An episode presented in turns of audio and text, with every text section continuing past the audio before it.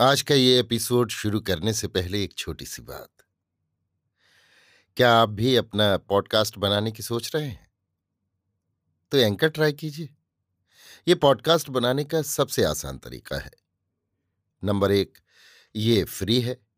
Number दो, इसमें कई सारे ऐसे टूल्स हैं जो आपको अपने फ़ोन और कंप्यूटर पर रिकॉर्ड और एडिट करने की फैसिलिटी देते हैं। नंबर तीन आप अपने पॉडकास्ट को डिस्ट्रीब्यूट भी कर सकते हैं, जिससे इसे स्पॉटिफाई और दूसरे प्लेटफॉर्म पर सुना जा सके। तो डाउनलोड कीजिए फ्री एंकर ऐप या विज़िट कीजिए एंकर डॉट एफ़ पर अपना पॉडकास्ट स्टार्ट करने के लिए। ये तो थी एक छोटी सी जानकारी, और अब शुरू करते हैं एपिसोड का सिलसिला। तो आज के एपिसोड में लीजिए सुनिए सूर्यकांत त्रिपाठी निराला के लिखे उपन्यास। प्रभावती का भाग अठारह मेरी यानी समीर गोस्वामी की आवाज़ में। प्रभावती धीरे धीरे संभलती हुई चली। हृदय को भरकर लहराते हुए नए उच्छ्वास पुलकित कर राजकुमार की ओर प्रेरित कर रहे हैं। उत्सुकता शीघ्रता कर रही है, पर धैर्य और बोध बाँध रहे हैं। आनंद को चरणों की गति से निकलने की बाधा मिली तो दृष्टि से छलकने लगा। वहाँ के समस्त दृश्य रंगे हुए, जैसे राजकुमार की तरह आदर देने को खड़े हैं। एकांत में देह से लिपटते हुए, हवा के झोंके प्राणों को उभारते हुए, दबाव को दूर करते हुए, पहले से ही प्रिय का मधुर संदेश कह रहे हैं। प्रभावती चलती गई। उस भवन के पीछे से बगल में आई। बगल से सामने। सामने मंदक्षेप सोपान पर चढ़ने लगी। निराभरण, भाव भरा, दोलितांतकरण। खंभों की आड़ से प्रकाश की ओर बढ़ती गई। खंभों की तीन कतारें पार कर एक बगल से देखा। राजकुमार मुद्रित नयन पड़े हुए हैं। उनके पार्श्व में एक दूसरे आसन पर एक सुंदरी बैठी हुई है। मुख राजकुमार की ओर, पीठ सोपानों की तरफ़। सुगंध दीपक की कई शिखाएँ जल रही हैं। तरुणी कुछ देखने में तन्मय है। प्रभा धीरे धीरे एक बगल हटती गई। वहाँ से सुंदरी का दक्षिण पार्श्व अच्छी तरह दिखने लगा। प्रभा ने अनुमान किया, ये दीदी यमुना की छोटी बहन रत्नावली होगी। वेशभूषणों से राजकुमारी लगती है, स्तब्ध खड़ी रही। भिखारी से खरीदी मोतियों की माला पहने हुए सुंदरी हृदय पर रहने वाला उसी का क्षुद्र ही रखपान पूरे आश्चर्य से देख रही थी। उसके दूसरी ओर देव लिखा था, ये कुमार देव थे, ये सुंदरी मालूम कर चुकी थी। ये माला कुमार देव की है, ये अब मालूम हुआ।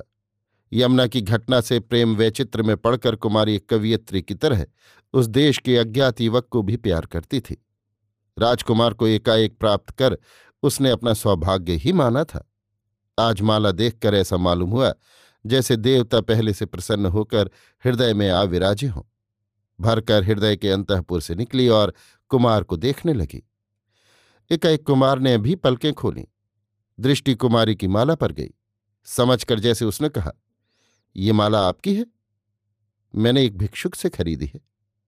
राजकुमार ने मंद स्वर से कहा, मैंने एक दूसरी माला के लिए बदले में ये माला दी थी। कहकर प्रभावती वाली माला की लड़ी पकड़कर उठाई। झुक कर रत्नावली पान पढ़ने लगी। प्रभावती लिखा था, एक बार सारा संसार रहस्यमय मालूम दिया। जिसने उसके हृदय को इतने स्वप्नों से रंगा था, इच्छा प्राप्ति का इतना बड़ा विश्वसनीय प्रमाण दिया था। उसी ने एक साबित कर दिया कि वो सोची हुई सारी कविता, वो पाया हुआ समस्त प्रमाण झूठा था। यमुना का घटनाक्रम उसके जीवन का घटनाक्रम नहीं बन सकता। यमुना को जहाँ सफलता मिली, उसे वहाँ पूरी असफलता हुई। कुमारी स्तब्ध बैठी सोचती रही, वो प्रभावती की जगह ले, कितना पतन उसके स्त्रीत्व का साबित होगा। वो देवी यमुना की बहन कहलाने योग्य न रहेगी। छी छी। प्रभा के लिए राजकुमार के अकृत्रिम भाव का इससे अधिक पुष्ट और क्या प्रमाण होगा? प्रभा का सारा आनंद सरोवर की लहरों की तरह हृदय के तटों में बंधा रहा। इससे अधिक सुख परिणीता के लिए क्या होगा? रत्नावली निश्चय के साथ गंभीर हो गई। जीवन का जो उपाय एक को उठाता है, वो दूसरे को गिरा देता है। कमल सूर्य को पाकर खिलता है, पर वो नियम जूही के लिए नहीं। जूही रात्रि के अंधकार में हंसती है। राजकुमार शून्य दृष्टि से रत्नावली को देख रहे थे। एक ही क्षण में जैसे रत्नावली की कुमारी सुलभ भावनाएँ बदल गईं। स्थिर सहृदय कंठ से पूछा, कुमार, आप क्यों कैद किए गए? अभी तक मैंने आपसे नहीं पूछा। आपकी हालत अच्छी नहीं थी, इसलिए।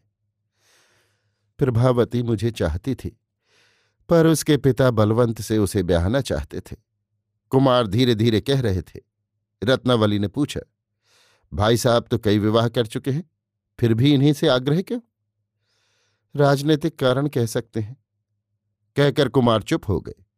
फिर साग्रह राजकुमार को देखती हुई रत्नावली ने पूछा, फिर विवाह की रात नाव पर मैं कैद हुआ यमुना देवी वहीं प्रभावती के पास थी। हमारी नाव जा रही थी, बलवंत की नाव, जिस पर महेश्वर सिंह भी थे, आ रही थी। पिता के सम्मान के विचार से प्रभावती गंगा में कूद गई। अपशब्द कहने पर बलवंत, पर क्रोध से यमुना देवी ने भाला चला दिया। वे बच गए, पर एक सिपाही घायल हो गया। संभव काम आ गया हो। फिर प्रभावती की रक्षा के विचार से वे भी गंगा में कूद गई। वार मुझ पर हुए। मैं घायल हो गया। फिर नहीं मालूम। राजकुमार धीरे धीरे कहते हुए चुप हो गए। रत्नावली चित्रार्पित जैसी स्थिर बैठी इस प्रसंग पर सोचती रही। अपने पर बड़ी ग्लानी हुई। कुछ काल बाद राजकुमार की शांति में विघ्न न हो, इस विचार से परिचारिकाओं को भेज देने के लिए उठी। रात अधिक हो चुकी थी, इसका भी ख्याल था और भावी कार्यक्रम की रचना का भी।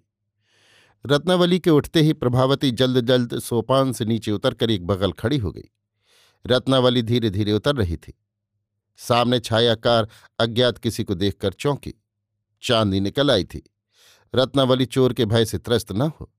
इस विचार से प्रभा चांदनी में आकर खड़ी हो गई। कौन हो? रत्नावली ने पूछा। इधर आओ, शब्द न करो। यमुना देवी ने संवाद भेजा है। देवी यमुना को इस समय सहायता की ज़रूरत होगी। ये कल्पना कर रत्नावली बढ़ गई। पास जाकर देखा स्त्री है। फिर पूछा, तुम कौन हो? मैं यमुना की दासी हूँ। तुम्हारा नाम? आभा। आभा? जी। प्रभावती को तुम जानती हो? जानती हूँ। इस समय वे कहाँ हैं? कान्यकुब्ज में। तुम आई किस तरह है? दीवार के ऊपर से, रस्सी की सीढ़ी से होकर। सिपाही ने नहीं देखा? देखा है, पर देवी यमुना के नाम से आने दिया। यहाँ किससे तुम्हारा काम है? आपसे? या राजकुमार से? आपसे न मिलती तो राजकुमार से होता। क्यों? इसलिए कि लाचारी होती। कुमार के घाव भर रहे हैं। यमुना देवी और प्रभावती के जीवित रहने का संवाद हर्ष का कारण होता। घावों को क्षति पहुँचती है। क्या काम है? महेश्वर सिंह स्वार्थवश बलवंत से प्रभावती का विवाह करना चाहते थे। लालगढ़ के महेंद्र पाल से पहले का व्यमनस साहब को मालूम है। बलवंत के कहने से महेश्वर सिंह ने यह प्रमाण दिया है कि जबरन कुमारदेव ने प्रभावती का हरण किया, जब वे नाव में विहार कर रही थीं। ऐसा खासतौर से बलवंत को नीचे दिखाने के लिए किया। प्रभावती का विवाह बलवंत से हो रहा है, ये प्रसिद्धि फैल चुकी थी। महेंद्रपाल कैद कर लिए गए हैं। उपयुक्त प्रमाण न पहुँचे तो जल्द उनके शिरच्छेद की आज्ञा निकलेगी। संभव किला भी जब्त किया जाए। हाँ ये तो ठीक है, सोचती हुई रत्नावली बोली कुमारदेव के स्वास्थ्य पर इसका भी बुरा प्रभाव पड़ेगा। जी। अच्छा आओ, मेरे साथ रहो। जी नहीं, मुझे आज ही यहाँ से जाना है। तुमसे वहाँ कहाँ मुलाकात हो सकती है? मैं दीदी को एक बार देखना चाहती हूँ। स्थान का निश्चय नहीं, इसलिए ठीक तौर से नहीं कह सकती। उनसे आपका संवाद कह सकती हूँ। स्थिर दृष्टि से प्रभा को देखती हुई। तुम उनके पास से आई हो, इसका क्या प्रमाण है? कुछ तेज गले से राजकुमारी ने पूछा। तत्काल प्रभा अंगूठी निकालकर दिखाती हुई बोली। ये प्रभावती को मिली कुमार की अंगूठी देते हुए उन्होंने कहा था, पहचान के लिए काफ़ी है। हाथ में लेकर चांदनी में चमकते अक्षर पढ़कर स्थिर भाव से देती हुई रत्नावली बोली हाँ ठीक है, पर तुम्हारी दृष्टि और जबान दासी की नहीं जान पड़ती? प्रभावती चौंकी संभल कर बोली, मुझे उन्हीं से शिक्षा मिली है। क्या गंगा पार करते समय वे कोई दासी भी ले गई थी? नहीं बाद को मिली।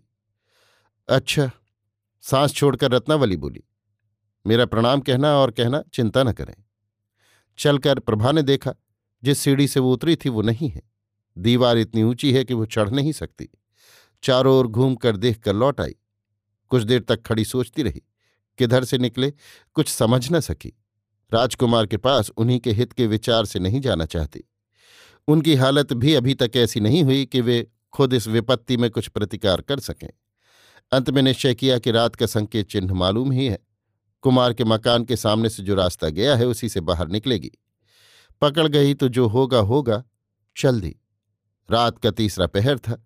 कई जगह सिपाहियों ने टोका, पर रत्नावली की दासी और वज्र सुनकर सबने छोड़ दिया।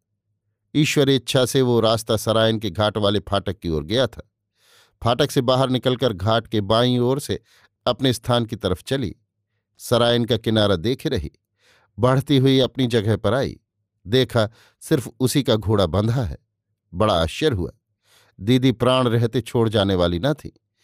निश्चय किया कोई बड़ी घटना हुई है, पर मालूम करने का उपाय न था। थक गई थी। पल के मुंदी आ रही थी। आशा थी कि दीदी कहीं गई होंगी तो सुबह तक लौट आएँगी। प्रतीक्षा करनी चाहिए। इसी विचार से हरे तृण संकुल तट पर धीरे से लेट रही।